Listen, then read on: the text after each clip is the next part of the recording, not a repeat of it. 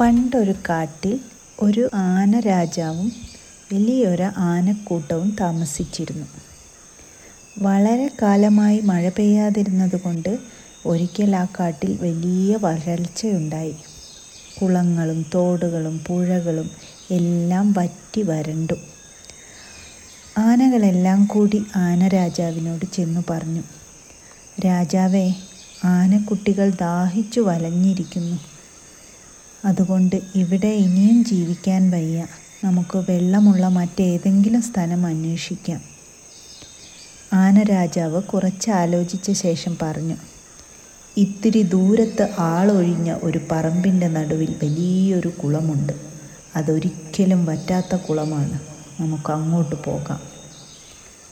അവർ അഞ്ച് രാത്രികൾ കൊണ്ട് അവിടെ എത്തി. ആനകൾ പകൽ മുഴുവൻ വെള്ളത്തിൽ മുങ്ങിക്കുളിച്ചു സന്ധ്യയായപ്പോൾ കരയ്ക്ക് കയറി.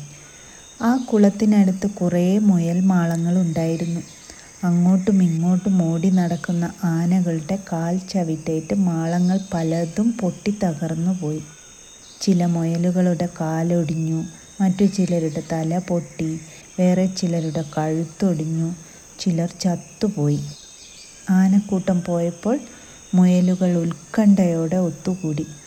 അവരെല്ലാം അതീവ ദുഃഖിതരായിരുന്നു. വീട് തകർന്നവരും കാലൊടിഞ്ഞവരും പരിക്കേറ്റ് ചോരയിൽ കുളിച്ചവരും കുഞ്ഞുങ്ങൾ മരിച്ചു കണ്ണീരിലായവരും ഒന്നിച്ചിരുന്നു. എല്ലാവരും കൂടി ആലോചനയായി. നമ്മൾ ഇനി എന്തു ചെയ്യും? ഈ ആനക്കൂട്ടം എന്നും വരും. വെള്ളം മറ്റെവിടെയുമില്ല. നമുക്കിനിയും നാശം സംഭവിക്കുമെന്ന് ഉറപ്പാണ്. എന്തെങ്കിലും ഒരു വഴി കണ്ടുപിടിച്ചേ തീരൂ. നാട് വിട്ടു പോവുക തന്നെ അല്ലാതെ എന്തു ചെയ്യാൻ? മുയലുകൾ സങ്കടം പറഞ്ഞു. ഇത് കേട്ട് കൂട്ടത്തിലൊരു മുയൽ പറഞ്ഞു നമ്മുടെ അച്ഛനും മുത്തച്ഛനും അതിനു മുമ്പുള്ളവരും താമസിച്ചിരുന്ന ഈ സ്ഥലം വിട്ടു പോകുന്നത് ശരിയല്ല. ആനകളെ പേടിപ്പിച്ചോടിക്കാൻ വല്ല വഴിയും കണ്ടുപിടിക്കുകയാണ് വേണ്ടത്. ആനകളെ പേടിപ്പിച്ചോടിക്കാൻ ഒരു വഴിയുണ്ട് മറ്റൊരു മുയൽ പറഞ്ഞു. അതിനായി മിടുക്കനായൊരു മുയൽ വേണം. നമ്മുടെ രാജാവ് ചന്ദ്രദേവന്റെ ദൂതനാണെന്നും പറഞ്ഞ് ഒരു മുയലിനെ ആന രാജാവിന്റെ അടുത്തേക്ക് പറഞ്ഞു വിടണം.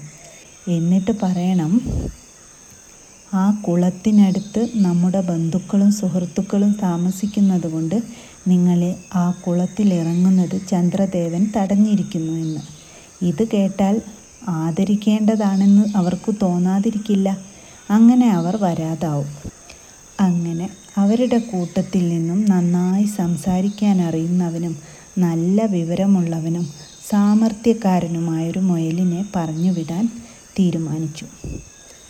അങ്ങനെ അവർ ആനക്കൂട്ടം വിശ്രമിക്കുന്ന സ്ഥലത്ത് ചെന്ന് ആർക്കും പിടികൂടാൻ കഴിയാത്തൊരിടത്ത് ഇരുന്ന് ആനത്തലവനോട് പറഞ്ഞു എടാ ദുഷ്ടനായ ആനേ നീ എന്താ ചന്ദ്രദേവന്റെ കുളത്തിലിറങ്ങി മുങ്ങിക്കളിച്ചത് നിനക്ക് അവിടെ വരാൻ പാടില്ലെന്നറിയില്ലേ?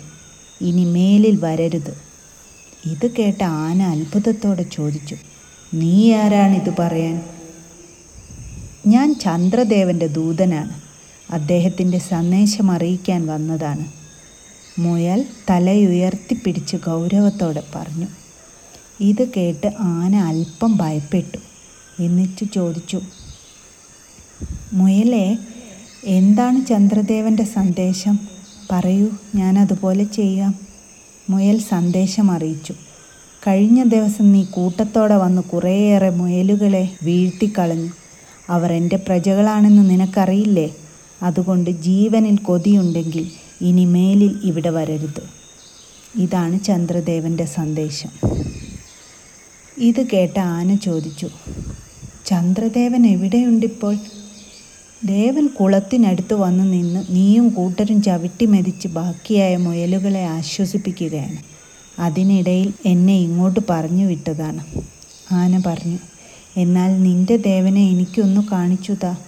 ഞാനൊന്ന് നമസ്കരിച്ച് മറ്റെവിടേക്കെങ്കിലും പോയിക്കൊള്ളാം. അങ്ങനെയെങ്കിൽ എന്റെ കൂടെ ഒറ്റയ്ക്ക് വരൂ. കാണിച്ചു തരാം മുയൽ പറഞ്ഞു.